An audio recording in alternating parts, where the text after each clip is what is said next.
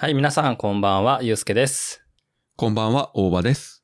よろしくお願いいたします。よろしくお願いいたします。で、早速なんですが、はい。えーっと、前回お話ししました、そう、ラブサンダーで、あ、これ言い漏らしたなということがいくつかありましたんで、うん。ちょっと追加でですね、補足させていただきたいんですけれども、あ、お願いします。まずあの作品の中で、あまり目立ってなかったんですけれども、うん。あの、エターナルズのセルスティアルズが出てるんですよね。どこだったっけ？なんか僕もあって思ったんですよね。2箇所あって、まず1箇所、まあ、多分2箇所だけだと思うんですが、1箇所目は、ソーたちが、まあ、神様の、あの、宮殿というか、あそこで、うん。えー兵を借りに行こうとして、ゼウスと大騒ぎになって、で、最後、またあの、ヤギたちに引かれて逃げた、逃げ出すとき、うん。そこの逃げ出すときに、その出口というか、あの、2体のセルスティアルズの間を抜けて、また宇宙に飛び出していくところがあったんですよ。あー、僕そこ気づいてなかったな。まあそこは本当にね、ワンシーン映っただけで、で、はいセルスティアルズもただこう、振り向いて見送るだけみたいな手を出すわけではなく、うん、うん、うん。そこが一つと、あとあの、クライマックスのラストバトルのところで、うん、思い出しました、僕も。子供たちの上に、あの、セルスティアルズの石像のあの頭の部分がバーッと落ちてきた時に間一髪ソーが間に合って、支えてそれを投げ飛ばすという。あれは、なんか、ね、見せるシーンですよね。あの、セレスティアルズの頭をね。そうですね。だからあれあくまでも石像でまあ本物じゃないんだけれども、うん、うん、うん。この2箇所にセルスティアルズが出てると。前回の収録の中で自分、あの、MCU 世界におけるあの、神様の概念っていうのがよくわかりませんという話したと思うんですけれども、はい。結局あの、神殿にもいたってことは、やっぱりあの世界観の中でセルスティアルズは、やっぱ神様扱いなのかなと。要するにゼウスたちと同じような。というか、どう考えてもゼウスよりも強いと思うんですけどね、セルスティアルズの方が。いや、しかも、あれでしょ。一メンバーなだけってことでしょ。セレスティアルズも一つの一族として。へえーってなりますね。例えば、あの、ゴアが例のあの神殺しの剣を使って、セルスティアルズをついたところで、多分何も感じてないんじゃないかと 思うぐらい多分規模が違うので、まあね、本当に企画が、企画外ですからね、彼ら。あれは、はっきり言って、そうだろうが、キャプテン・マーベルだろうが、まともにぶつかっても勝てる相手じゃないだろうし、うん。本当にあの、超絶絶対心という感じじゃないかと思うんですが、まあ、明確には言われてないけど、多分、まあ、神様という扱いなんでしょうね、あの世界の中では。あの中にまあ出席するような、まあ存在ってことですね。通常のその、いわゆるエイリアンとはね、全くあの、規模が違うし、どういう扱いになるのかね、今後わかりませんけれども。じゃあ、セレスティアルズも、ゼウスと一緒に、ランチキ騒ぎするんですか？怖いですけどね。なんか、それこそ、あの、セルスティアルズから見れば、人間だろうが、ゼウスだろうが、ソーだろうが、多分、同じぐらいにしか見えてないと思うんですよね。ねえ。なんかちょっとインタビューしたいですね。どうでしたか？今回の神々の集いはって。どうでもいいっていうふうに思ってるかもしれないし、まあ、あの、我々がアリを見るレベルで多分見てるんじゃないかという気もしますけどね。ねえ。なんかどんどんどんどんこの、ふんわりクロスオーバーしてくるんですね、そうやって。後からね、ちょっと気がついて、あの、編集してる時に、あ、これ言い忘れたと思って、うんえーもう今日ちょっと追加でですね、補足させていただきましたけれども、はい。まあ今後のね、またソーの5作目が、まあ仮にあったとして、まあそこにね、出てくるかどうかもわかんないし、まあどこでどう絡んでくるかもわかりませんけれども、まあ確実にエターナルズ以外の作品にも、まあ以前ね、あのガーディアンズ・オブ・ギャラクシーの1作目にもちらっとうんうんうんセルスティアルズ映ってましたけれども、また他の作品にも多分出てくるんじゃないかなと。ただ、存在が存在だから扱いに困ると思うんですけどね。ねえ。なんか、ちょっと難しいですよね。パワーバランスがやっぱり違いすぎるんでね。なんて言うんでしょうね。もう背景的にちらっと映ってましたぐらいの扱いにしか多分できないんじゃないかなと気はしますよね。ねえ。で、まあ、きっと、あの、エターナルズの次の作品でちゃんと触れるんでしょうね。まだ、影も形も発表されてないですけど。エターナルズの2作目もなかなかね、展開的には難しいような気がするんですけどね。うん。まあどういう扱いにするか、まあ他の作品にメンバーが出てくるのか、うんよくわかりませんけどね、まだまだ。うんうんまあ近いうちにあのフェーズ5の発表があるんで、もしかしたらそこで何か情報が出るかもしれないですね。かもしれないですね。はい。で、あともう一点ですね。これはあの、かなりしょうもない話なんですが、はえーっと、ソウとあのジェーンが再会した時に、あのニューアスガルドで、えーっと、ジェーンがムジョルニアで攻撃するときに、わざとこう、ムジョルニアが砕けて、あ。はいはいはい。一気にあの三段銃じゃないけれども、一気に複数の敵を倒すというシーンがありましたけれども、かっこいいですね、あれね。あれ見たときにあの、セイントセイヤのペガサス流星剣を思い出したなと。本当に全然あの本筋とは関係ない話なんですけまあ、れども。金ピカの兜してますからね、ジェーンも。まあ、それをふと思い出したという、すいません。はい以上2点があの、ラブサンダーの補足でございました。はい、ありがとうございます。というわけで、ここからが、えー、まあ今回の、えーメインテーマなんですけれども、はい。今回は MCU ドラマシリーズのミズ・マーベル。こちらについてお話ししていきたいと思います。いよいよ来ましたね。来ましたね。ディズニープラスで配信されました全6話、7月13日で最終話無事に配信されましたけれども、結構ね、始まる前から期待が高くてですね、はい。何よりあの、まあ、主人公のミズ・マーベル、カマラ・カーンを演じた、えーうんイマン・ベラーニというね、女優さん。まあ、彼女自身が非常にあの、マーベルオタクで、うん。かつて自分自身であの、ミズ・マーベルのコスプレまでしてたというぐらいなマーベルオタクが本当に主人公になってしまったというね。すごいですね。なんか、リアルカマラカーンですね。演じてる本人とカマラ・カーンが本当にダブってるようなうん。感じですよね。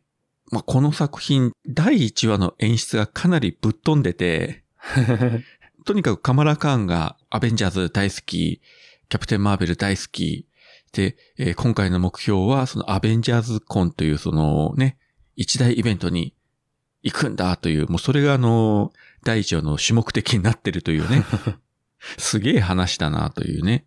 今までも例えば、あの、ホークアイに出てきた、あの、ケイト・ビショップが、はい。本当にあの、クリントンに憧れて、弓矢をね、自分でマスターしてとかいうのはありましたけれども、うん。まあ、彼女の場合はもうあくまでホークアイ一筋だったけれども、まあ、カマラはもちろんキャプテン・マーベルも大好きだけども、アベンジャーズ全体が大好きだという、本当にあの、世界中に何万人もいるファンの一人というね。いやもう本当に、ね、MCU ファンそのままって感じがしますよね。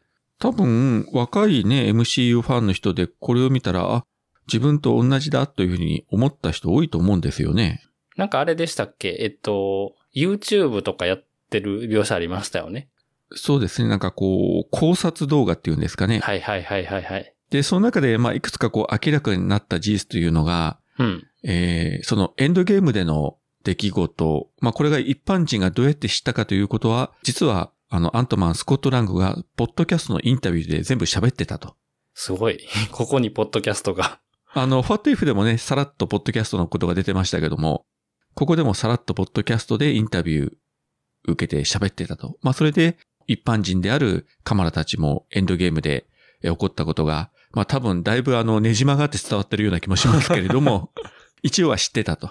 キャプテン・マーベルがサノスを殴ったとかね。まあ、いろいろ言ってましたけれども。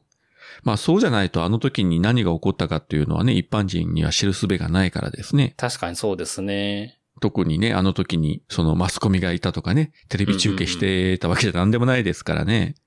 そして、あと、キャプテン・マーベルの考察の中で、これは本当にね、あの画面上チラッと映っただけなんですけれども、ほう。あの、キャプテン・マーベルの目撃場所というなんかリストみたいのがチラッと映って、はいはいはい。あったあった。そこで東京という文字が、まあもちろん英語ですけど、うん出てましたですね。お、これってもしかして東京、再びですか ?MCU で。また真田広之が出るのかということじゃないと思うんですけれども、まあ実際来た可能性もあると思うんですけれども、ただ、あの、具体的な内容はわからないけれども、あとなんかハワイのどことかに出たとかね、なんかそういうのをずらずらっとこう書いてましたけれども、まあ今ネット社会だから、目撃されればね、みんなすぐ SNS にアップするだろうから、すごいですね。偽情報というか間違い情報もあるんでしょうけれども、まあ多分あり得る話かなと。なんかあれですか？今段階では、キャロル・ダンバースは UFO かなんかみたいな扱いなんですね、ほんなら。まあ、そんな感じでしょうね。もともとね、彼女も地球人だしね、アメリカ空軍のパイロットだし、うん。まあもともと彼女を知ってた人もいるとは思うんですけれども、あまあ確かにね。それはあるかもしれない。まあただ、キャプテンマーベルになってから年取ってないからね、あまり。ああ、確かに。当時を知ってる人からすればね、まああの、ニック・フューリーもそうだけど、どんどん周囲が年取っていくみたいな感じだから、まああれかもしれませんけれども、うん。まあもしかしたら、カマラの考察が正しければ、キャプテン・マーベルは、まあ映画本編に出てこないところでもちょくちょく地球に来てると。えっ、と、シャンチーのラストではあれは多分地球上じゃない別のところでそうですね。中継みたいな感じでしたね。ですね。まあ出てきたけれども、結構ね、忙しい体でありながら、まあシャンチーのあそこにも出てくるっていうのはやっぱり地球に対して結構気にしてるところがあるんじゃないかなと。もう自分にしかできない仕事がいっぱいあるでしょうからね。キャプテン・マーベルに関しては。で、特にもう、この時点で言えば、アベンジャーズの中でも、アイアンマンがいなくなって、まあ、キャプテンが引退して、うんうんうん。まあ、ナターシャもいなくなって、まあ、そうも宇宙に出て行っていないし、帰ってこようと思ったら帰ってこれるんですけれども、うんうん。あと、まあ、ね、公式にはワンダも、まあ、アベンジャーズというか、まあ、ヒーロー側から抜けたような感じになってるし、うん。で、ハルクはね、ずっと腕怪我してるし、みたいな。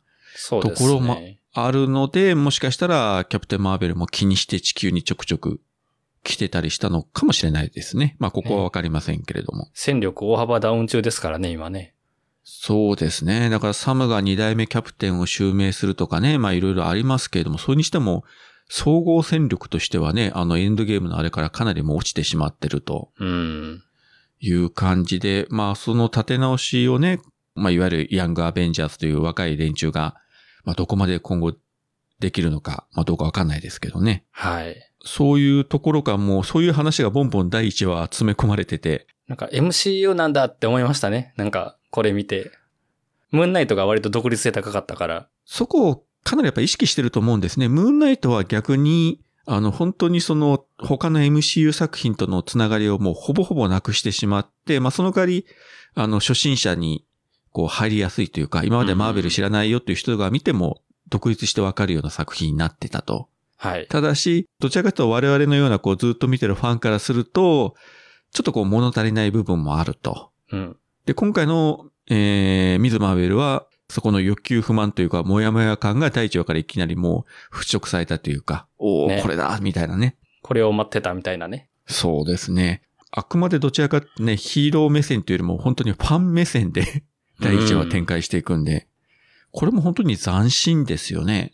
ねケイト・ビショップですら、まあ、ヒーローになるのは最終回にしても、もう第一話の時に自分で鍛えててある程度ね、弓矢の技術とかもできてたけれども、はい。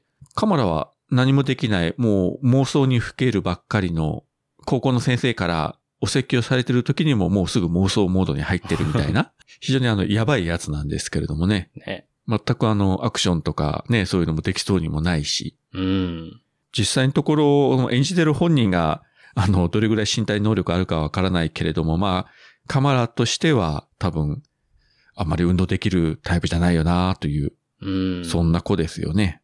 本当に今までにないこうヒーロー像というか、まあもちろんね原作もそうなんですけれども、まあ原作自体の、あの、ミズ・マーベルっていうのは登場が新しいですよね、かなり。と、2000だって10年超えてるでしょ？あの、始まった時期って。確かね、2013年とかぐらいだったとなんかの記事で見ましたけどね、発表されたのが。だからまあ、せいぜい10年ぐらい前。めちゃくちゃ新しいですよね。その割にすごいなんか、あの、露出多くて大活躍してるっていうイメージがありますね、カンマラカそうですね。今回のこのドラマのもう配信する時点で日本でも翻訳本が何冊か出てて、ン。うんうんうん。そんなにあの、マーベルコミックもたくさんのね、翻訳がされてるわけじゃないはずなんですけども、はい。ね、映像化される前にもう4冊ぐらい出てたんで、いや、これすごいなと思って。うん。まあ今後ね、あのーもっと出番が増えるから、また人気上がってくるんじゃないかなと思うんですけれども、そうですね。もう私も注目しておりました。このキャラクターは。この前のあのね、ジェーンは本当にこう美しくて強いという感じの素敵なね、うんうんうん。あの、ヒーローでしたけども、カマラカーン・ミズ・マーベルは本当にもう可愛らしいというか、まあ自分からすれば、あの、もろにもう娘っていうか娘よりもっと若いから、10 16歳です。ねえ、もう本当お父さん目線というかおじいちゃん目線ですよ。私からすればほとんど。いやーでもな、そんな子がね、なんか必死に頑張っていく姿なかなかね、愛らしいものがありましたけれども。ねもうスマホ使ってね、SNS やってね、あの、YouTube 投稿してねって本当に今時の子供ですもんね。ですよね。そしてあの、やっぱり高校生ぐらいで、まあこれはみんなそうなんでしょうけれども、やっぱりこの自分の居場所がないとか、うんうんうんうん。うん、なりたいものがね、見つからない将来が不安だとか、あとこう家族と対立、まあ家庭で孤立してるみたいな。なんかティーンエイジャーね、独特のこう悩みとかもすごい出てましたもんね。その意味では非常に普遍性がある設定だし、うん。例えばその MCU のこの、まあ、ミズ・マーベルという設定を取り外しても、それだけでこうなんかアメリカの高校生が主人公の普通のテレビドラマとしても展開ができるような、確かに。そんな感じではね、ありますよね。うんうんうん。あんまりヒーロー前としてないところがまたいいんですね。そうですね。だからこの普通の一般人としてのカマラのままずっと話が展開していても、それはそれで面白いのかなと。いやもう普通にだって可愛いですもん。その、本当に10代の女の子っていう感じが上上手なんですね。この、この子、この子がね。イマンベラーニが。うまいですね。もうカマラにしか見えないというか、うん。まあもちろん本人のキャラクターまた違うんでしょうけれども、はい。本当に10代後半の女性のこの難しさとか不安感とか、なおかずいきなり力を持ってしまったことによる動揺とかね、はい。目の前で人が死んでいってしまうとか、うん。そのあたりの感情とか表情、本当にうまく表現してたなと思いますね。はい。今回このパワーが出るきっかけとなったのが、その祖母おばあちゃんから送られてきたあの腕輪ですね。うん。えーっと、バングルっていうんですか。はい。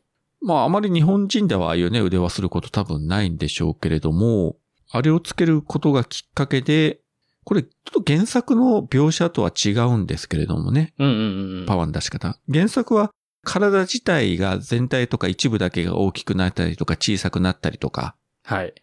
あの、アントマンみたいにこう全体が大きくなるんじゃなくてこう、右手だけが大きくなるとかね、左足だけが大きくなるとか、あの、ファンタスティック4のうんうんうん。キャラクターにも似てますよね。そうですね。あの、あれに見えちゃう、あの、ルフィの まあ絶対そう思日本いますよね。人からすると、そう、ファイトスタイルにちょっと似てるので、被るところはあるから、これ実写化するときどうなんだろうって正直思ってたんですよ。好きなキャラクターですごい嬉しかったんですけど、ほんだら、だいぶ変えてきて新鮮でしたね。この方が良かったですね。確かに。ほら、確か今ネットフリックスで、うんあの、ワンピースの実写ドラマ版って今確かや、作ってますよね。ああ、じゃあそっちが、そういう感じになるかもわかんないですね。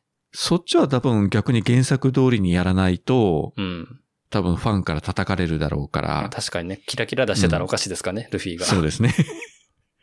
まあまあ、そっちはまだ、あの、具体的なシーンの発表がまだないんであれなんですけれども、まあでも今回この、なんていうんですかね、体の一部から光を出して、その光がこう結晶化して、うん。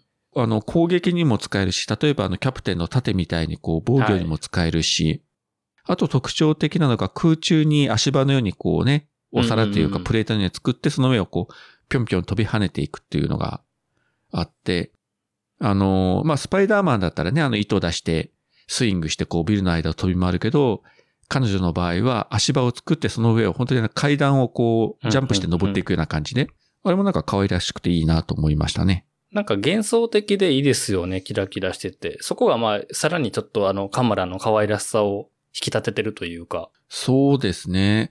彼女が例えば、いきなりそのキャプテンマーベルみたいなあんなパワーで出してしまったら、うんちょっと多分キャラ的にも違和感がありまくると思うんですよ。いきなり空飛び出したらね。結局まあ最終話まで行ってもある程度力使いこなしてもそんなに超絶的に強いってわけじゃないでしょ、彼女はまだ。そうですね。なんか本当にオリジンものの力の使い方を練習するシーンもあったし、どれぐらい力が自分に使えるのか把握できてないみたいなところからのスタートで、ラストちょっとものにしたかなぐらいでしたもんね。だからまだまだあの伸びしろはあるんで、この先にね、もしかしたらとんでもないパワーを出すかもしれないけど、まだ今回は本当にあの初心者、本当に若葉マークがついたような、うんうんうん、まさに。それこそあの第1話で車の免許を取ろうとしていきなりぶつけるっていうシーンがあったりしたけど、まああれとあんまり変わんないぐらい、確かにね。本当にあのね、力をコントロールできない部分もあったりしたし、うんうんうん。だからそこの初々しさというのもね、あったし、今回のまあその原作とは違うこの光の表現というのは、まあこれはこれでありかなと。はい。あ、それで、それででも、こう、時々、その、ビューンって腕が伸びるように見えるような使い方したりとかして、若干この原作してる人をドキッとさせてくれるのもいいですよね。特に最終回ではそのシーンが結構多かったですよね。うん。ああ、これや、これや、漫画で見たやつやっていう。こう体全体をこう膨らまして、こうハルクみたいな感じに。して、敵に挑んでいくみたいな感じで、あ、これはいいなという感じで、まあね最初からね、それを狙ってたんでしょうけれども、はいはいはいはい。これは今回の話の中ではい。結構配信された後にみんながおーっと言ってたのが、まあこの腕は、えっ、と、バングル絡みで、えっ、と、第3話でしたかね。はいはい、第3話ね。1940年代のインドを過去に遡る形で、このバングルが発見されたシーンというのがあって、はい。まあ、この場にカマラのひいおばちゃんになる、えっ、と、アイシャか、愛車。立ち会ってたんですけれども、インドの遺跡を掘ってたら、青い腕に、このバングルが付けられてたのが発見されて、まあ腕は切り落とされてたんですけれども。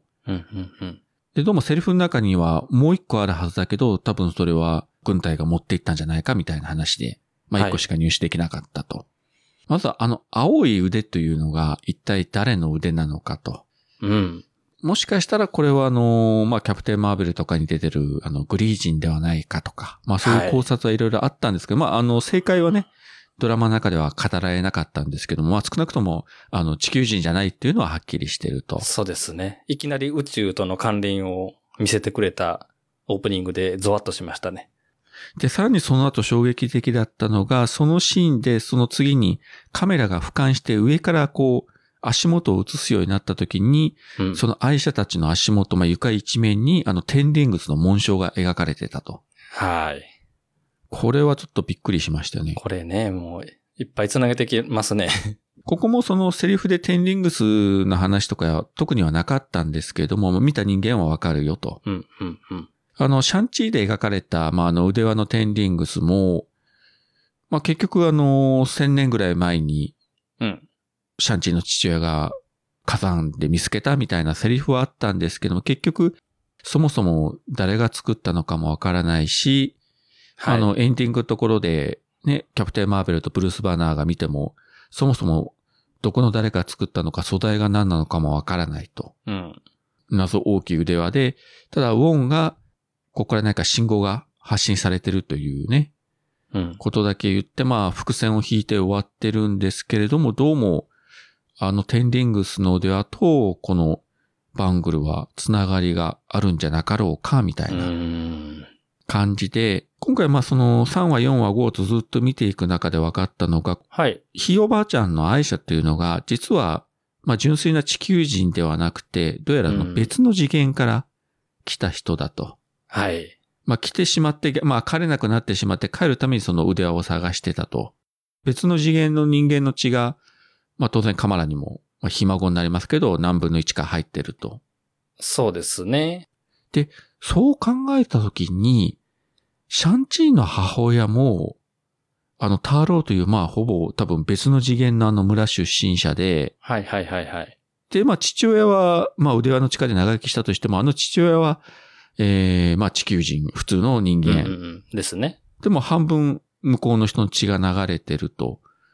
で、そういう意味では、シャンチーとカマラって、別次元の人間の血が流れてて、で、腕輪を手に入れたことによって力を発揮することができるようになったというところで、結構共通点が多いのかなと。ああ、なるほど。これはまあ、勝手な考察ですけれどもね、まあ、それがたまたまなのか何なのか。ただ、あのシーンでわざわざテンディングスの紋章を見せたというのは、やっぱりシャンチーと絡みがありますよ、関係がありますよという、まあ、制作者側のメッセージではありますよね。じゃなければ、ね、わざわざ映す必要ないんで、うん。チラッと見えたとかじゃなくて、バーンって見せてますからね、あれは。堂々とね、まあ、ガンド画面いっぱいに出しましたから、うんうんうん。これが今後どうなるのかとか、あのシャンチーの中で言われてたあの信号を出してるとかいう話と絡んでくるのか、また今後の展開を待ちたいと思いますけれども、はい。本当にね、あの、ムーンナイトと違って、今回は結構あちらこちらの作品とね、こういうふうに、こう、リンクを貼っていくというのと、うんうんうん。これはもうほとんどあの、笑い話的に、えっ、と、第1話でしたか。あの、あエターナルズのキンゴの話が、あ、出ましたね。まあ一応、世を忍ぶ仮の姿で彼はあの、映画スターをやってるけれども、全然年取らないから、あの、ひいおじいちゃんもおじいちゃんも父親も全部キンゴだという同じ名前を使ってるみたいな感じで、長年映画スターをやってるというね。まあ実際は本人なんですけれども、まあそれをあのネタとして喋ってたというね。あと、あれも出てきましたね。えっと、えっと、ブルーノっていう少年がいるじゃないですか。はいはいはい、あのカマラの親友の頭のいい、で彼がセルビグ博士の研究の話もしてたりとか。ちらっとセリフで言ってましたねう。んうん。彼もかなり頭いいですよね、このブルーノも。いや、めちゃくちゃ天才じゃないですか。ピーター・パーカーとかも賢いけど、同じかそれ以上くらい。もちろんね、カマラと同じように、あの、かなりのアベンジャーズオタクではあるんですが、うん。でも結構冷静に見てるし、ピーター・パーカーよりはちょっと落ち着いてるなという感じで、確かに。ピーターはかなりちょっと浮ついてるところがあるっつうか、いや、お前ちょっと落ち着けよというね、ところがあるけれども、彼に比べると、割と、まあ、常識人に近いというか、結構今回もね、いろいろやばい局面に巻き込まれてるけれども、きちんと対応していくというか、本当基本的にいいやつですよね、彼は。ね。なんかね、パワーの源が彼によって分かったりとか、そうそうそう。まあまあ重要ですよね。ただ何が悲しいって、彼はやっぱり、カマラのことが好きだけど、うんうんうんうん。カマラは本当に、あの、仲がいい友達としてしか見ていないというね。いや、もうティーンエイジャーですね。これはね、やっぱりね、男の立場としてはね、辛いし、やっぱりね、うん言えないわけですよね。いや、これでね、ラスラストシーンの話もちょっと入っちゃうけど、カムランっていう子が出てくるわけじゃないですか。はいはい。で、もう、二人がちょっといい感じなの分かりつつ、男の友情みたいな感じでちょっと身を挺したりとか、もうめっちゃもう、キュンキュンして、すごいしましたね。あの、あ青いなというか、ティーンエイジャーだなっていう感じが。そうですね。だからこの三角関係でね。う。うんだから、ブルーノはやっぱりカマラを大事にしたいからこそちょっと身を引くみたいな相手告白することはせず。うんうんうんいじらしいで、告白してしまったら多分、この友情が壊れるのが多分怖いという心理もあると思うんですよ。うん。そうでしょう、きっと。いや、みんなね、多分ね、こういう経験はね、リアルにあると思うんですよ。だからやっぱ仲がいい女性に対してさ、あるいは仲がいい男性に対して、こう好きだと言ってしまった途端に、その関係性が壊れてしまうみたいな。うん。そういうところのね、あれがね、うん、やっぱりあのよくわかりますね。もうなんか遠い昔の自分を思い出すような。いやいや、もうもうね、みんなの中に眠ってるティーンエイジャーの頃のね、体験とか記憶とかをこう、思い出させてくれましたね。だからこの微妙なね、関係があれで。で、そう考えると、あの、スパイダーマンのはいあの3人組ですね。うん。ピーターとね、あの、ネットと MJ って。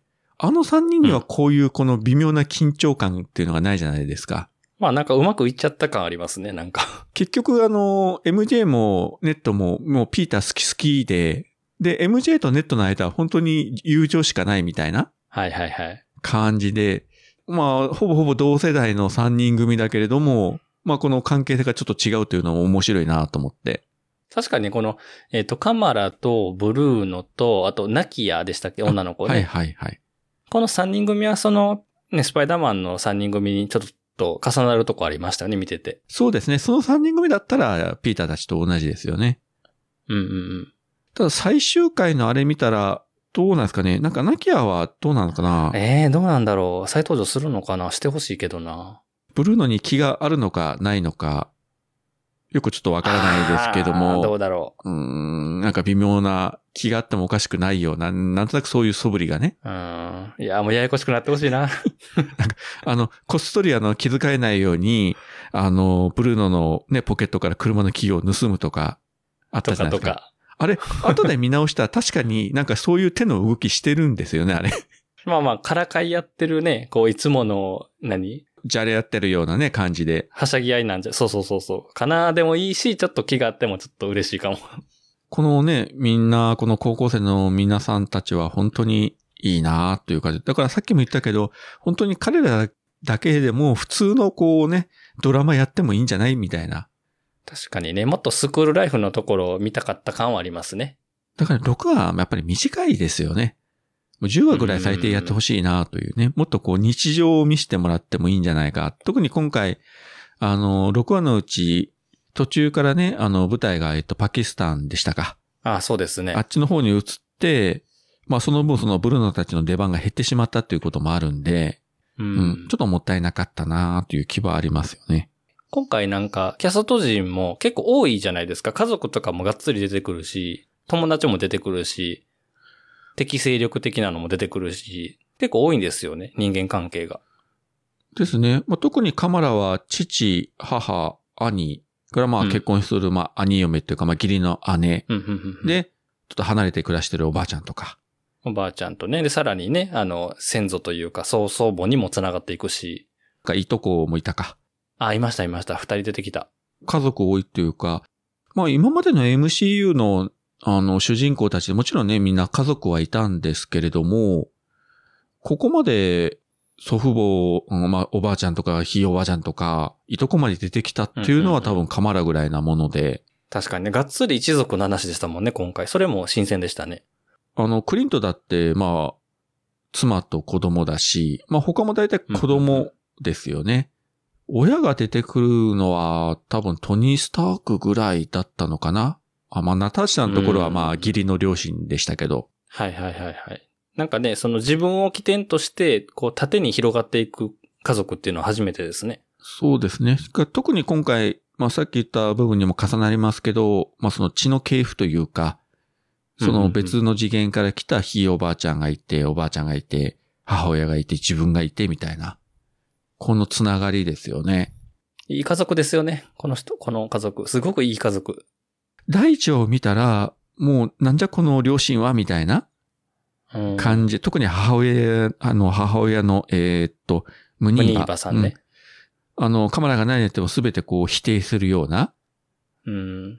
でもそう言ってたのは、まあ、彼女自身との、その、彼女が母親との関係がうまくいってないとか、それからまあ、娘であるカマラを心配してのこととか、うん。まあ多分思春期の娘を持った親ならではというところもあるけれども、それにしても、カマラ視点から見ると、本当にもう、自分をこう押し込める。ね。そうですね、もう抑圧するような。あの、第1話で、あの、アベンジャーズコンに行くのを何とかこう説得して、行けるようになったって言った時に、うんじゃあこれを着ていきなさいっていうのがあったじゃないですか。で、あの、両親で作ったあの、まあ、ハルクの い、いくらなんでもちょっと、これはひどくないみたいな。ずれまくってるでしょみたいなね。お父さんノリノリやし。お父さんはね、割と、まあ、そこまでガミガミ言わないけれども、やっぱちょっとピントがずれてるところがあるというか。うん。でも、最終的にはこの家族全員、まあみんなカマラの正体を知った上で応援して支えて、それからその地域のコミュニティの人たちも、みんながもう、ミズ・マーベルを応援するというね。そう、めちゃくちゃ丸く収まるんですよね、この話。さらにあの、地元の警察官たちですら、彼女の味方につくというね、うん。シーンがあって。なんかやっぱり、スパイダーマン的な感じになりますよね、最後ね。こう、街のヒーローというか、コミュニティの中のリーダーじゃないけど。いわゆるあの、良き隣人ですよね。そうそうそうそう。なんか、嬉しい感じしますね、スパイダーマンがああなっちゃったからね。MCU のスパイダーマンは、良き隣人ってね、ピーターはセリフで言ってるけれども、まあ確かに、あの、助けたり、みんなから感謝されたりするけど、今回のこの最終話におけるほど、家族と地域の人たちからこう、愛されて支えられてるっていう感じには、そういう描写はないんですよね、今のところ。うん。あれ確か最後の、ね、人たちって、カマラの正体知ってるけど、内緒にしとくねっていう人もいるんですよね、何人か。そうですね。もちろんあの、知らないまま、ダメージコントロール局とかが攻撃したのをもう、それに反発してっていうのももちろんね、あるんでしょうけれども。まあでも、ああいう地域だから、あの、黙っててもね、結局あの秘密は漏れていくっていうか、家庭内でももうダダ漏れになってたし、え、みんな知って、みんな知ってたのみたいな感じで。恐ろしいですね。人の口に戸は立てれないですからね。で、それでも、あの、みんなこう気がつかないふりをしてずっとね、あの、見守ってたっていうのは、うん本当にあの、素敵な家族だなと。うん。いや、僕ね、もう第1話から実はですね、はい。あの、ムニーバが大好きだったんですよ。すごい怖いんですけど、おおなかなかめ。っちゃ母親やなと思って、そうですね。そう、親目線でやっぱり、あんなね、天真爛漫な娘持ってたら、こう、守りたいけど、厳しくせざるを得ないじゃないですか。確かにね。だからすごい、あの、まあ、女優さんもすごい、うんうん。あの、演技すごいし、実は1話からムニーバすごいファンになってたんです、僕。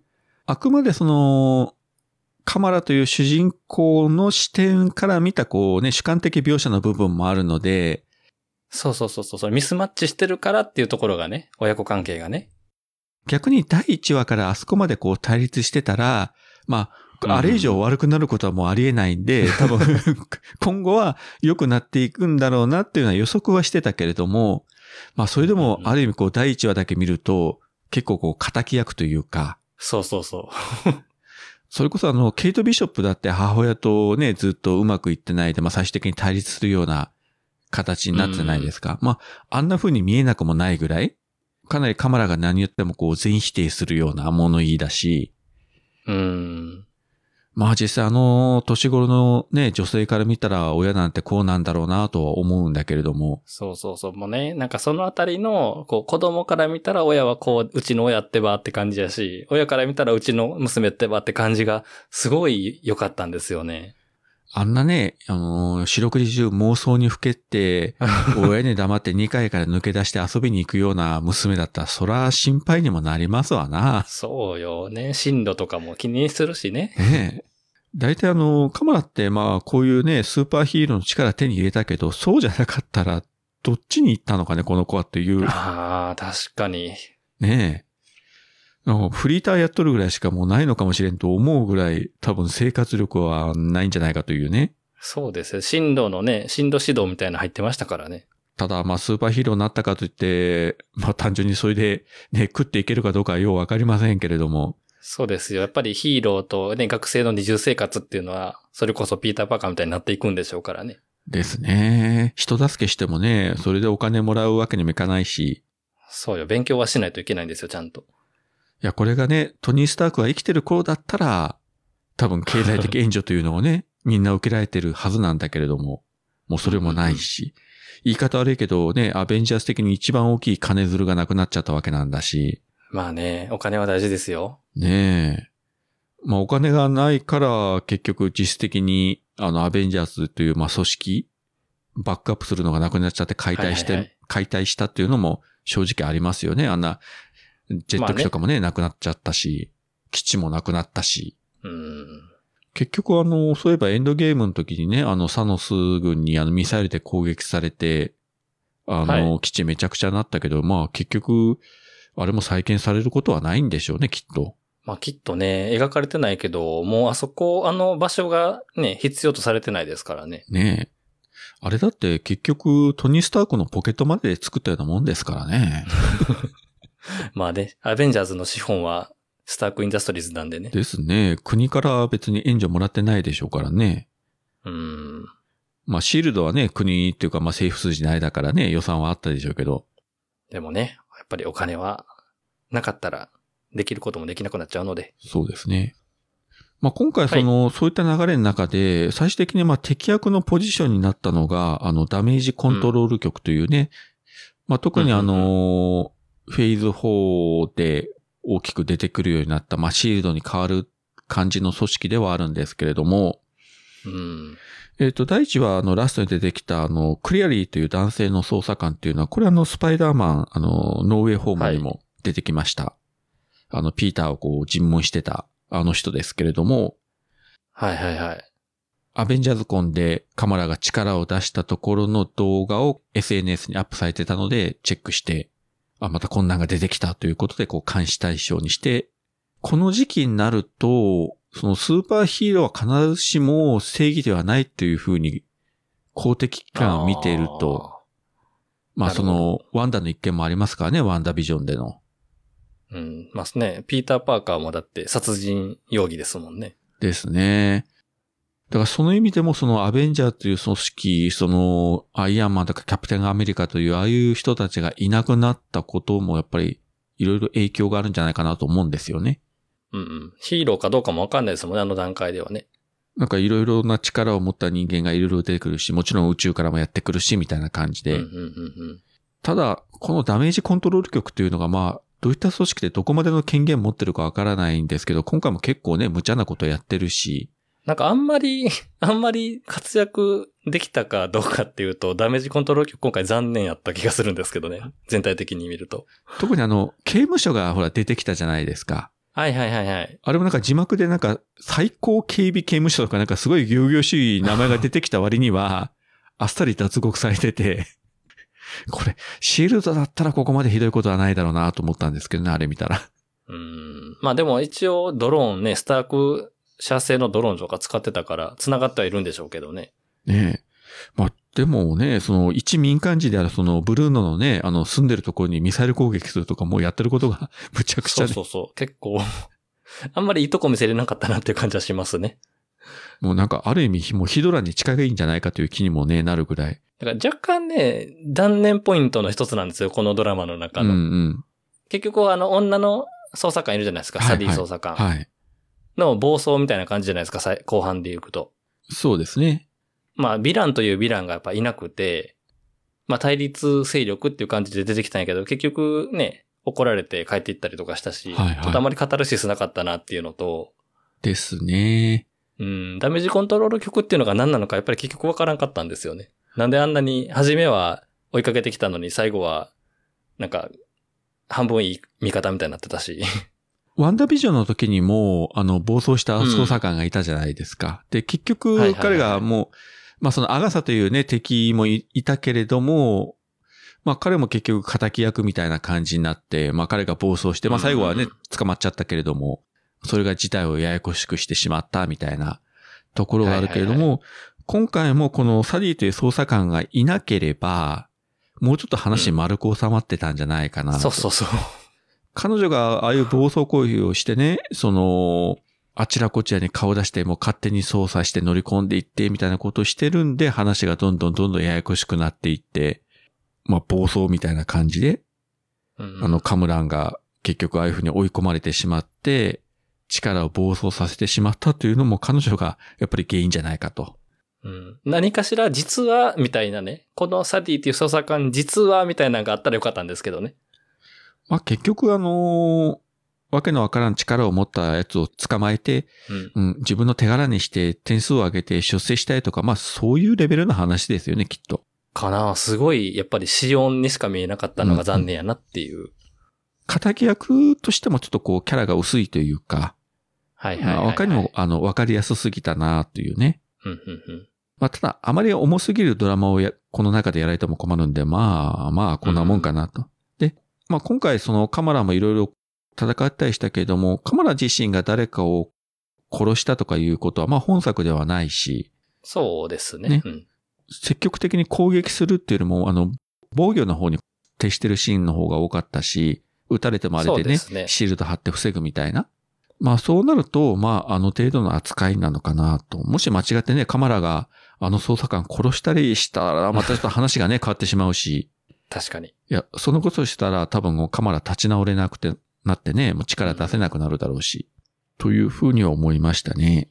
だから事実上の敵というか、はい敵対勢力は、あの、彼らですよね。えっと、ナジマンか。はいはいはい。えっと、クランデスティン。ですね。えっ、と、カムラの母親ですね。はい。あの、最初は、あの、まあ、カマラの味方みたいなポジションでこう出てきて、まあ、結果的に敵対して、で、さらにまあ自分の息子もこう切ってしまうような、切り捨てるような。うん、うん、うん。で、目的は、あの、腕はバングルの力で自分たちの元いた世界に戻りたいと。はい。まあまあ、それは確かにね、まあそうではあろうし、まあそれでそのカマラのひいおばあちゃんである、あの、愛車とも対立してしまって、結果的に彼女をまあ殺してしまうとうん。いう感じではあるんですけどね。あのあたりも、その、どんな次元かとかいう、どういう世界のか、こっちの世界とのつながりがそもそも何なのか、なぜこっちの世界に来たのかという説明はあんまり、まあなかったわけで。うんうんううんん。とりあえず、あれですね、そういう存在があるらしいっていうのを今回は示唆したっていうところでしょうかね。あの、いわゆるマルチバースとはまた違う話で、この世界の中での別の次元みたいな？ややこしい。でもそうなんですよ。ややこしい。だから、ということは、あの、各マルチバースごとに別いろんな次元がさらにあってみたいな感じだろうし。ですね。時間軸ではないですもんね、今回はね。その時間軸で言えば、第5話でカマラが時間を遡っはいて過去の世界に、まあ、あくまでそのね、記憶の世界に行ったのかなと思ったら本当に過去の世界に行って、うんうんうん。で、その子供時代のそのひいおばあちゃんを助けるというシーンがあって、これ自体が過去を改変したということになるのか、でもそれがあったんで、時間の流れがきちんとなったのか、まあそこはちょっと微妙だろうし。まあこれがもしあの TVA という組織がまだあるんだったらまた元に戻そうとしたのかなとかまあいろいろ考えたんですけれども。アベンジャーズのエンドゲームのあれは、生死だから OK って言って見逃されたしね。なんかそういう扱いがあんのかなとかね。だからもしかしたらカマラが遡っておばあちゃん助けたのもこれも生死だから OK ということになったのか。だからマルチバースがあって別の次元があって時間があってみたいな。えー非常に一気にややこしくなるんですよね、このあたりが。4話5話ぐらいで。そうそうそう。まああまり深く考えない方がいいのかもしれませんけどね。確かに。で、今回の、えっと、ミズ・マーベルっていうのが、やっぱり全部見た上で思ったのが、もうザ・マーベルズありきの、何の前日譚っていうそうですね。立ち位置やなっていうのはすごい感じましたね。確かにその通りで、キャプテン・マーベル大好きのごく普通の女子高校生のカマラカーンが力を得て、キャプテン・マーベルと出会う、まあ、直前までを描くみたいな。本当にそのプロローグ的な話ではあるし、そうね。それはそれとして、その映画のザ・マーベルズの後に、このドラマシリーズのシーズン2はやってほしいなという気にはなりますね。確かに。単体で見たい感じしますね、もっと。このキャラクターたちだったらいくらでも話がね、あの、作れるんで、うんまあ数年後にね、大学に行ったブルーノとか、新しい生活になったところにまたカマラたちがやってきてみたいなね、感じで、ねいくらでもなんか普通のドラマを作れそうな感じではありますけどね。はいはいはいはい。やっぱり魅力的ですね、キャラクターが今回、本当に。キャラの設定もいいし、その演じる俳優たちもみんなあの見事にいいキャスティングですよね。ピタッとこうハマってるというか。まあこういうところやっぱりあの、向こうのドラマっていうのはやっぱりその、俳優の層が厚いというか、まあ人口が多い分ね、その俳優の数も日本に比べれば、あの、はるかに多いんでしょうけれども、うん、やっぱりいいキャスティングしてくるなと思いましたね。もうドンピシャというか。なんか、僕もうちょっと予告見たイメージでいくと、はいもうスパイダーマンの何、ホームカミングみたいな感じの、もうティーンエイジャー、ティーンエイジャーした感じかなと思ったんですよ、このドラマ。ですね。明るいね、あの、曲調で、あの、妄想好きな女の子が、みたいな。だけど、蓋を開けてみれば結構、こう、シリアスな展開も多かったし、一族の話とか文化の話とか、こう、ためになるじゃないけども、やっぱ深い、うん、深かったです、すごく。いい意味で裏切られました。今の話で言えば、第1話は本当にこう、我々がこう、イメージしてた以上にこう、結構ポップな作りで、お、すげえ、ここまでやるんだ、みたいな感じで、やったけど、2話以降は、その家族の話とか、過去の話とか、先祖の話とか、いろいろ出てきて、結構ね、重たくなったりもしたし、まあ、特にその、インドの独立の話とか、まあ、我々もその世界史とか習っても多分、ほとんどさらっと流すぐらいで、まあ、自分もそんなに詳しくはないし、正確な知識とは持ってない。まあ、それ言ったら、あの、この前のムーンナイトにおける、まあ、エジプト神話の話とかもそうなんですけれども、いや、こういうのを見ると、そういうところの知識をちゃんと持ってみれば、あの、何倍も楽しくというか面白く見れたんだろうな、という気はしますよね。やっぱりその、インドの歴史とかほぼ知らないからですね。そう、やっぱりね、そういうので、こう、ヒーロー映画なんだけど、こう学ばせてくれたみたいなところありますよね。エンタメで学ぶっていうことは多いですからね、往々にして。あ、わうん、すごい大事ですよね。そこ入り口、ハードルがやっぱり低くなるし。まあ、例えばその日本で言えばその NHK の大河ドラマを見てね、あの歴史を知ったとか、うんそこからハマるっていう人もいるけど、まあ、もちろんあのフィクションはフィクションだから、あの、歴史そのものじゃないんで、当然ね、いろいろアレンジもしてるけれども、それをきっかけに調べていくと、あ、あの時期インドはこうなってこうなって、まあイギリスの統治下にあって、で、独立して分立して、で、宗教がこれがあってこれがあってみたいな感じで、もう全く当たり前だけど日本とはね、全然違う世界観、価値観の中で、それは今も全くね、違う価値観だし、例えばあの、こう本編の中で、あの、カマラがジーンズ履いてたからお店に入れないとかいうシーンもあったじゃないですか。ああ、ありました、ありました。あれあの、リアルに今でもそうらしいし、うん。ジーンズとかその、西欧諸国のなんかファッションをしていたので、それがきっかけに、まあ殺されてしまった女性がいるとかいう事件もあったというふうに聞いてるし、そんな今現在にも起こり得る。例えばインドで言ったらそのまあいわゆるカースト制度とかね、あったりしますけれども、はいはいうん、そんなの本当にあの我々日本人が全くほぼ知らない話なので、まあこれをきっかけにね、まあ、ちょっと興味を持って調べていただくと、面白いし、もちろんね、あの、インド映画っていうのもすごい面白いのがね、たくさんありますけれども、はい、超エンタメのね、映画から非常にこうシリアスな映画もありますんで、まあこういうのをきっかけにね、そういうのをフィクションから入っていくというのが、あの理解していくのに、その歴史とか、あと異文化、異なる宗教を理解していくきっかけとしては非常にいいのかなといきなりあの、歴史の本を読んで勉強しなさいって言ったって頭に入りませんもんね。うん。だからあのね、学校での世界史の授業が面白くないっていうのはもうまさにそういうところで。苦手やったな自分も全然、日本史はまだしもわかるけども、世界史なんかちんぷんかんぷんだったから。うん。いや、もうちょっと勉強してたらよかったってみんな思ってるでしょうね。大人になってから。おそらくそのアメリカに住んでる人たちも全員が全員ね、そのインドの歴史とか知ってると思えないんで、多分今回のドラマ見て、改めてこう調べ直す、そのマーベルファンの人もたくさんいると思うんですよ。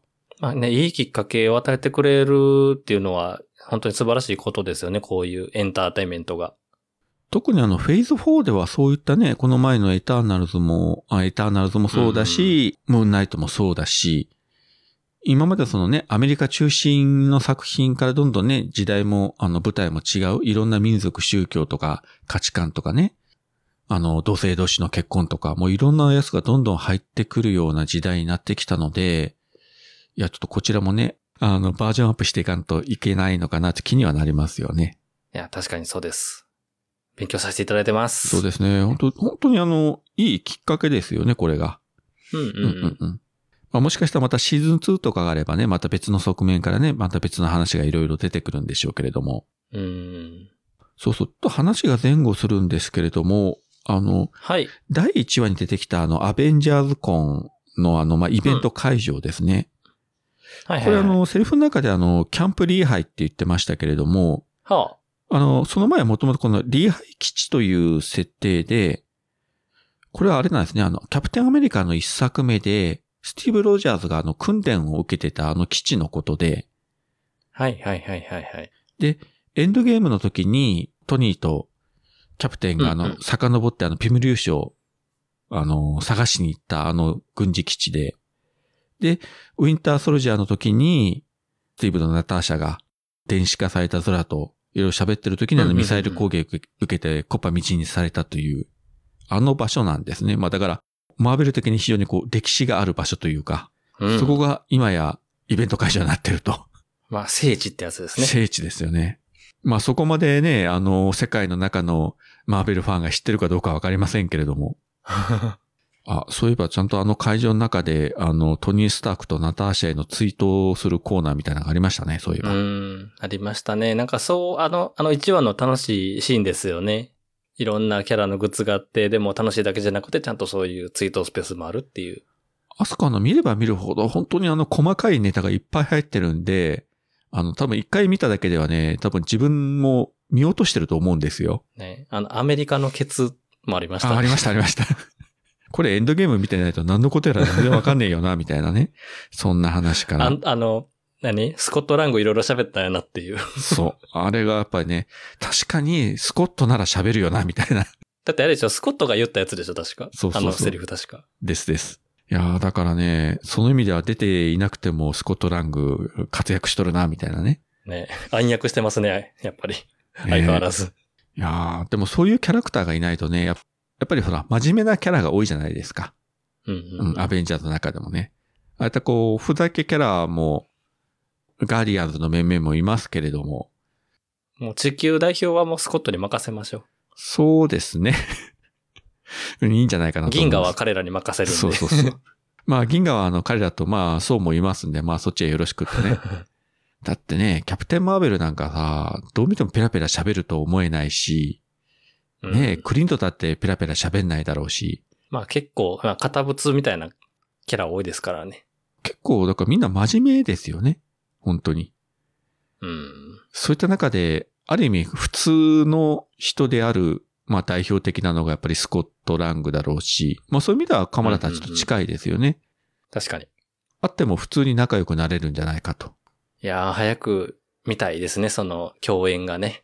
まあ、いずれどこかでね。あのーまあ、この前もネット上で公表されてましたあの、イベントムービーの中ではね、ちょっと絡みがあったみたいですけれども、まあ、あれはちょっと、まあ、別枠ということで。あ、あの話、えっと、えっと、なんていうの、サイドキックじゃないけど、はいはい。一応今後も登場する予定の、レッドダガーという、まあヒーローなのか？そうです、ね。えっ、と、カリームですね。カリームね。もう赤いバンダナを身につけて、ナイフを投げて、そうそうそうそう。で、初対面からいきなりあのカマラとこうやり合って、もうこの段階で割とカマラもそれなりに自分の力をこう使いこなして、そうですね。退けてましたもんね、頑張って。なんとかこう互角に、圧倒的にはならないけれども、まあまあ互角に戦えるみたいな感じにはなってましたけどね。ただ、設定的に彼はまあいろんなことやってて、なんか指名手配食らってるんでどうもアメリカには来れないらしいんですけれども。ちょっとあれですね、あの、出番あったんやけど、こう、影に隠れちゃった感ありますね、今回。そうですね。本当はもっとね、いっぱい活躍できるはずなんだけれども、これコミックにもいるキャラクターらしいんですけど、僕コミック持ってないので。みたいですね。だからまあ今後またね、シーズン2があれば必ず出てくるキャラクターと思うんですけどもね。うんうんうんうん彼と、えっ、とまあカムランですね。カムランね、カムランも、あの、ゆくゆく、ゆくゆくらましたというか、ね、カリームと合流して何してるのかなっていう感じですからね。まあそのカリームたちとは敵対するっていうかね、まあ対立してる立場だったけれども、最終回では、まあ最後、えっ、とまあカリームを訪ねて、まあ逃亡するというか、一旦アメリカから出ていくというね、感じで、まあ、ちょっとあの状況下ではカムランはなかなかアメリカを自由にはちょっと動けないだろうなというね。うーん。まあ結果的に、あのー事態を大きくした、まあ犯人みたいな感じになっちゃったからですね。本人にそのつもりはないでも。結局それはあのーダメージコントロール局が追い詰めたからであって、ねそう、10代ですからね、言うても彼もね。ねえ、高校生ですからね、もうちょっと親切にしてやればあんな暴走することはなかっただろうし。はいはいはいはい。まあ、それをね、カマラが必死に止めたから何とかあの程度でね、収まったということで。そして、ここで最終話のラスト近くで出てきた非常にあの大きな、これも多分フェーズはい5に向けての伏線の一つが、ブルーノが君の遺伝子を調べたけれども、家族とは違うと。すごい、何でもできんのね、この子。あの、機械工学と遺伝子とか全然違うと思うんですけどね。いや、まあまあまあまあ。まあいいと、それだけで超天才だと思うんですけれども、そこで言ったのが、はい。カマラの遺伝子、君の遺伝子は突然変異だと。はい。英語ではミューテーションって言ってるんですけれども、そうよ、ミューテーションですよ。ミュータントですよ。そしてこの時にそうなんですよね。バックで流れてる音楽が、うん。X メンのアニメシリーズの、まあ、テーマ曲のワンフレーズが流れてると、まあ、小さい音ですけども。これみんなよう気づきましたね。僕全然わからんいや、かったけど。自分もわかんなくて、後で見て聞き直して、あと思った。で、さらにこの曲、同じ曲が、あの、ドクターストレンジマルチバースオブマットネスでの、あの、まあ、イルミナティのプロフェッサー X、チャールズ・エグゼリアはいはいはい教授が出てきたあのシーンでも流れてるという、あもうこれはもう X メンじゃないですか。の伏線をバッチリ弾いてるというね。X メンっていう単語は出てこないけど、わざわざプロフェッサー X の登場シーンと同じ曲をそこで流してるという。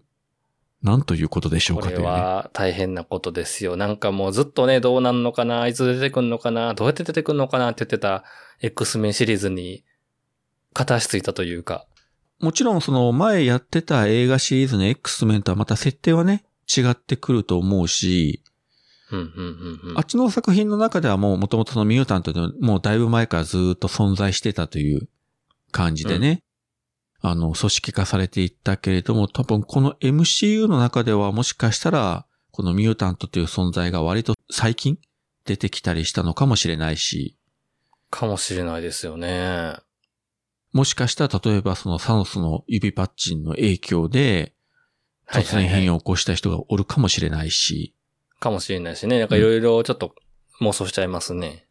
でももう明確に X 名の布石をここで、まさかね、水マーベルで引いてくるとは思わなかったんで、うん。これはちょいとびっくりしましたですね。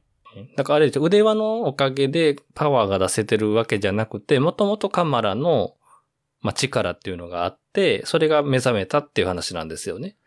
そうですね。だから、カマラの母親も、兄も、ひいおばあちゃんの血を引いてるから、まあ、普通に考えたら同じ遺伝子構造を持ってるはずだけれども、カマラは、それに加えて突然変異的な力があったので、あのパワーが引き出せたと。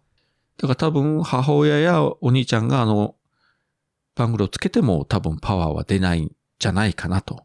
なるほど。僕ずっと思ってたんですよ。その、ね、あの最終話がその、そのシーンが答えだと思うんですけど、この一族はもしかしたらみんなね、パワー発動できるのかな、みたいな。まあそう言ってて、もしかしたらシーズン2で、ムニーバがあれをつけたらいけないパワーが炸裂とかいうこともあるかもしれないけれども。いや、だから僕途中でね、もうムニーバに注目してたって言ったじゃないですか、1話から。はいはいはい。これムニーバが水マーベルになったら最強ってなってずっと思ってたんですよね。確かに最強だわ。うん。ミセスマーベルどうですか？うわ。で、実はそのパワーを、あのね、えームニーバーはずっとひた隠しに隠してて、で、カマラを助けるために仕方がないって言って腕をカチャッとはめて、ついに私の真の力をみたいな感じで、やってもそれはそれで盛り上がるかもしれないですけどね。ね、精神攻撃すごそうですね。うん、なんかすごいみんなビビるんじゃないかみたいな。おそらくあのカマラの数十倍のパワーを発揮してくれるんじゃないかという気がね、するんですけれども。まあそういうシーンが今後あるかどうかは別にしても、まずここで X メンへの、うんうんうん。まあ伏線を引いたということで、これは本当にね、びっくりしましたですね。まさかここに来たかみたいな。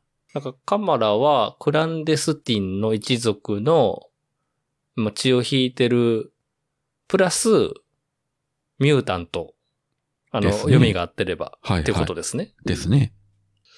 はあ。じゃあそうなると、じゃあ最初の方で言いましたけれども、じゃあこのミュータントと、まああのシャンチーの方のテンリングスとの関係とか、また今後どうなってくるのか。はいはいはいはい。ねえ。うーん。妄想が膨らむ。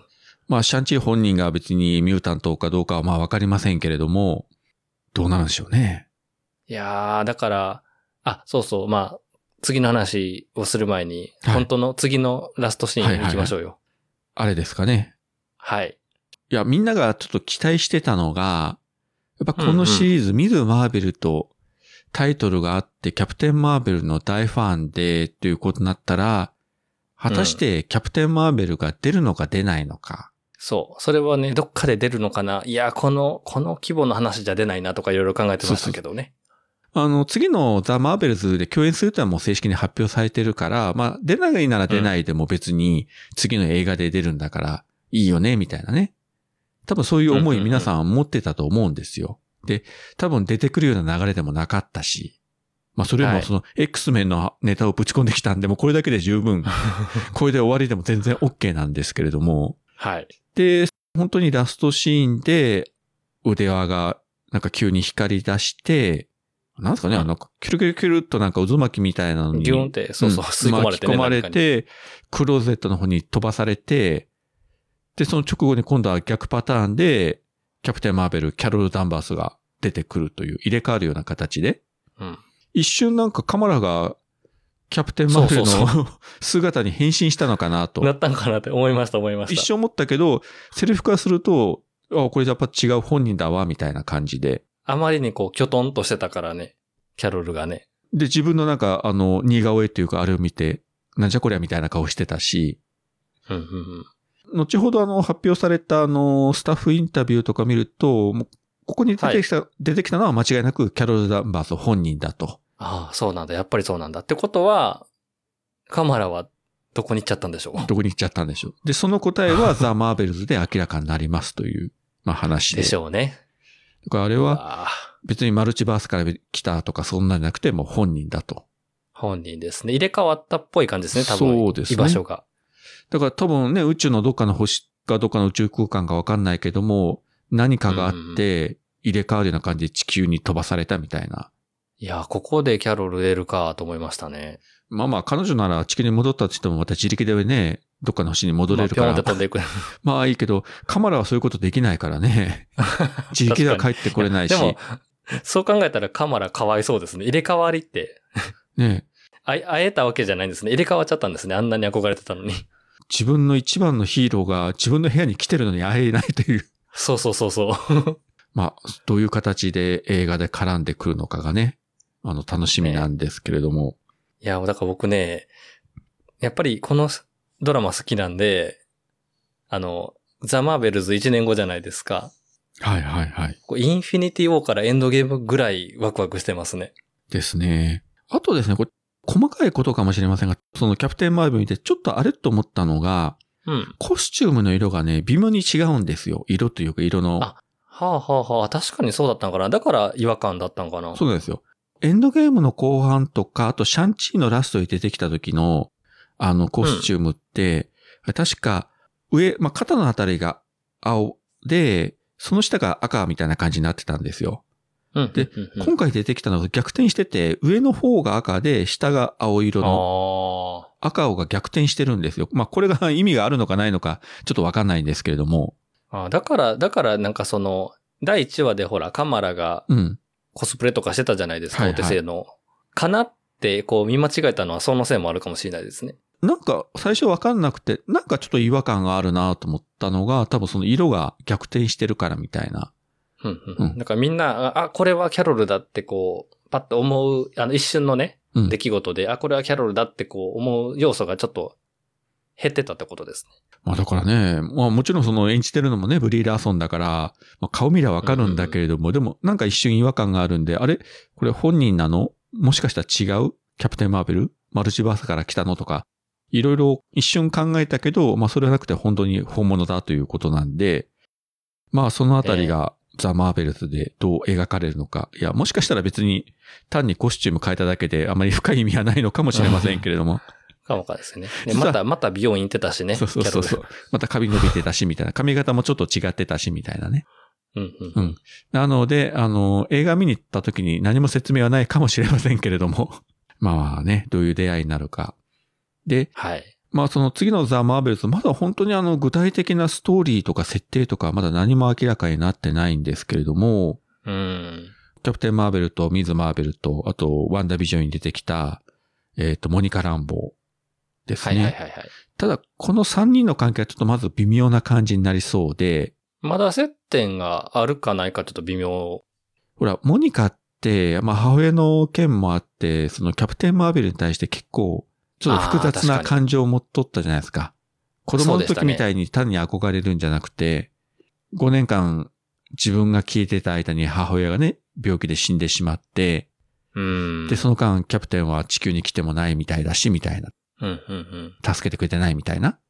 最終的にはね、もちろん地球に来て助けてはくれたんだけれども、個人的には会ってないわけだし、まあ、複雑なね、気持ちですよね。ね行ってらっしゃいって言って別れたのにね。だからその映画の中で再会した時に、多分素直に喜ぶようなことはおそらくないんじゃないかと。うん。で片やカマラはもう、もし目の前にキャプテン・マーベルがいたらもう大変なことですよ。キャッキャ言って飛び回ってますよ。だから、そのね、話しかけられないとかなってそうですね。その二人を相手にするキャプテン・マーベルはちょっと大変じゃないかと。いう感じになりますし、え確か、あのーニック・フューリーも出るんだったかな？映画の方にも。ああ、じゃあ、彼またあれですね。ピーター以来の若者に振り回されるあの感じになるんですね。感じになりますね。カマラはニック・フューリーが出てきたらまたキャッキャ言うと喜ぶと思うんですよ。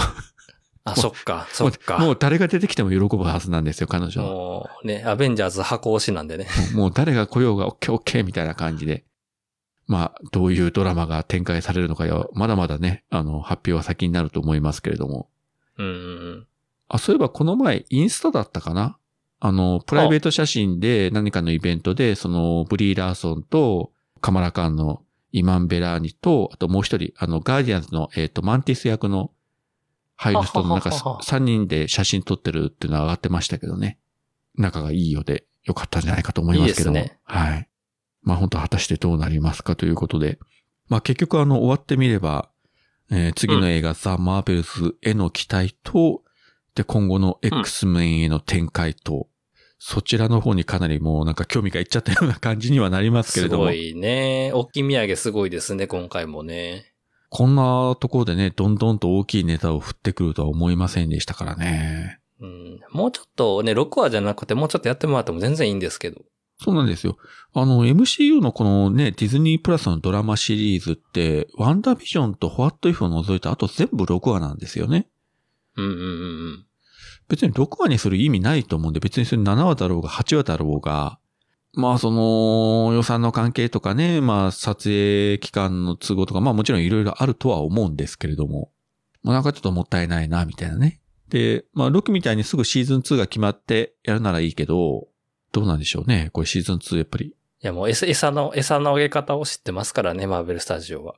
まあそういうことで、まあ今後の展開が非常に楽しみだし、まあ間違いなく次は劇場の大きなスクリーンで、まあその時にはカマラはもうちょっとすごいパワーを多分出してくるんじゃないかと。今のパワーで映画館で見るとちょっと、逆にちょっとしょぼいかなという感じになっちゃうんで、もうちょっとね、まあスーパーサイヤ人になれとは言いませんけれども、もうちょっとなんかパワーを出してきてほしいな。まあそうなると思うんですけどね。はいはいはい。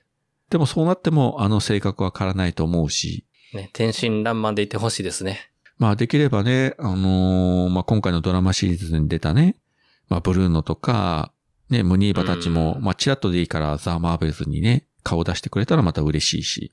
出てほしいですね。このカマラの部屋のドアをカチャって開けたら、カマラじゃなくて、キャロルがいる、キャーっていうムニーは。というか、ムニーバキャプテン・マーベル知らないでしょうからね、あんた誰じゃない？多分分かってないし。そうそう、それで思い出したというか、これ言い漏らしましたけれども、はい。今回あの、ミズ・マーベルっていう名前をどこで名乗るのかと気になってたんですが、まあコスチュームと合わせて、まあ最終回まで引っ張って、名付け親が、まああの、カマラの父親ですね。はいはい。よかった、あれ。そして、ミズ・マーベルのコスチューム、最終的に完成させたのが母親であるムニーバだったというね。うーん。予想外でしたけどね。ね、父と母によって、これだけ本当にあの愛されたヒーローって多分今まで MCU 史上いないですよね。うーん。本当にこの家族の絆はいいなと思いましたね、ここで。ね。なんか本当に何もかも丸く収まった最終回っていう感じでよかったですよ。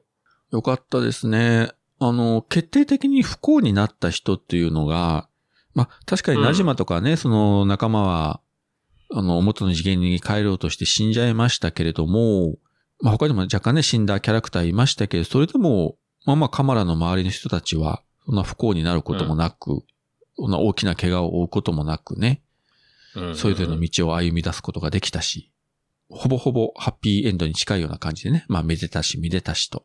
はい。いう感じで終わって、こう、全体的には良かったかなと思います。まあちょっと途中はね、どっちにこのドラマ行くんだろうかと思うところもまあなきにしもあらずだったんですけれども、うーん。個人的にはあの第1話のあのノリでずっと言ってもらってもよかったかなって気はちょっとはするんですけどね。まあね。きっとそういう明るい話もこれから見せてくれるんじゃないかなと。ああいうノリは、あの映画ではなかなかできないからですね。ドラマならではの話なんでですね。うんうん。映画館で、あの大画面であのノリで2時間やられたら、それはそれでちょっと辛いかもしれないんで。まあでもね、次は本当にあのカマラに会えるのが大きなスクリーンでとか、とか言ってたらどっかのドラマシリーズにひょっこり出てくる可能性がなきにしもあらずというのがやっぱりこのマーベルの怖さですからね。油断はなりませんけれども。まあもう、いつでも出てきてください、カマラなら。ねえ。わからないですよね。全く出るとは思ってないね。どっかのシーズンにひょっこり出てくるとかいうことが。ありえますからね。なんか次のブラックパンサーにちょこっと顔が出てたりしたらびっくりしますけど、本当に全くないとは言えないっていうのがね、この MCU の怖さですから、くれぐれも油断なきようにということで、はい。はい。ということで、まあ今回の、えーミズ・マーベル、大体こんな感じですかね。そうですね。やっぱり、うん、楽しかったですね。このいろいろ喋るのがね、このドラマ。本当ね、あのー正直言うと、あの、ムーンナイトはね、喋るのちょっとね、難しいところがあったんですけれども、今回は非常に楽しかったですね。本当にやっぱり、ついつい盛り上がっちゃって。うん、明るいドラマを喋るのはいいですよね。やっぱり、とにかく主人公がいいキャラだったんで、うん、うん、うん。本当に。にあの、陰惨なシーンとかもね、ほぼなかったし、そうですね。きっと、きっとね、あの、これ、1年後にザ・マーベルズと一緒にパンフレットが出るので、ドラマの。間違いなく出ますね。もうゲットしたいです、これは絶対にね。今、公開中の、えー、ソーラブサンダー劇場に行きますと、あの、ドラマシリーズロキのパンフレット持ってますんで、行かれた方はね、必ず。関連作のね、パンフレットが出るのでね。最近の流れで言うと。となると、ブラックパンサー公開の時何が出ますかね ?What if ですかね？どうだろうな。あと F 出てくれたら嬉しいですけどね。関連するとしたら、もう、今のところそれですよね。What if ですよね。うんうん。まあね、関連のない映画もありますからね。ちょっと微妙な感じはありますけど。ですね。まあ、期待したいですね。なんかそういう流れができると、うんそれはそれで面白いだろうしね。で、多分あの、キャプテンアメリカ4の時にファルコンウィンターソルジャー出ると思うんですよ。あそうそうそう。間違いなくきっと出ます。出ますね。となると、ホークアイはどこで出るのかというのがまたね、まあ先になるかもしれませんし、いや、ケイトが、ケイトが活躍する映画がきっと出ますから、この後。どれになりますかね？いやー、どれかな ルッソ兄弟がね、またなんか MCU でやりたいみたいな話をちらっと言ってたらしいですけれども、いや、もうぜひね、あの、あれだけのキャラクターを上手に動かせる監督なのでね。ですね。楽しみに待ちたいと思いますけれども、まあ次はどうなりますかね？いよいよ、次、順番でいくと、キャロルじゃないですか？やっぱキャプテンマーベルですかね。うん。で、8月に入りますと MCU は、まず、はい。先にこっちが来るのかな？グルートの、アイアムグルートのが先ですか？確かあれが8月10日とかじゃなかったかな？多分こっちが先に出る。えっ、と、全10話でなんか一挙配信するみたいな、なんか情報が流れてましたね。あーあ、だから、あれか、シーハルクすぐ後なんですね。で、その翌週からシーハルクが始まるんで、あらまあ、緑のお二人が見れるんですね。見れますね。で、シーハルクも、いろいろまたこう、いろんな作品に絡んでくるような感じに今なっておりますんで、もう間をどんどん繋いでほしいですねあそ。うですね。で、まあ予告に出てますけども、あの、ブルース・バナー・ハルクもちゃんと出てきますし、はい。で、おそらくまたあの、小俣ちゃんのダメージコントロール曲も出るという話らしいですし、ちょっとそろそろいいとこ見せてほしいな。そうそうね。単なる、あの、しょうもない悪役では困るんですけれども、うん。まあ、あとはね、まあ、今回シーハルクの主人公は弁護士ということで、えーはい同じ弁護士のあのキャラクターも出るみたいなうん話も来ておりますし、えーまた楽しみがいろいろね、ありますけれども。はい。はい。じゃあそういうわけで今回もここまでお聞きいただきありがとうございました。はい、ありがとうございました。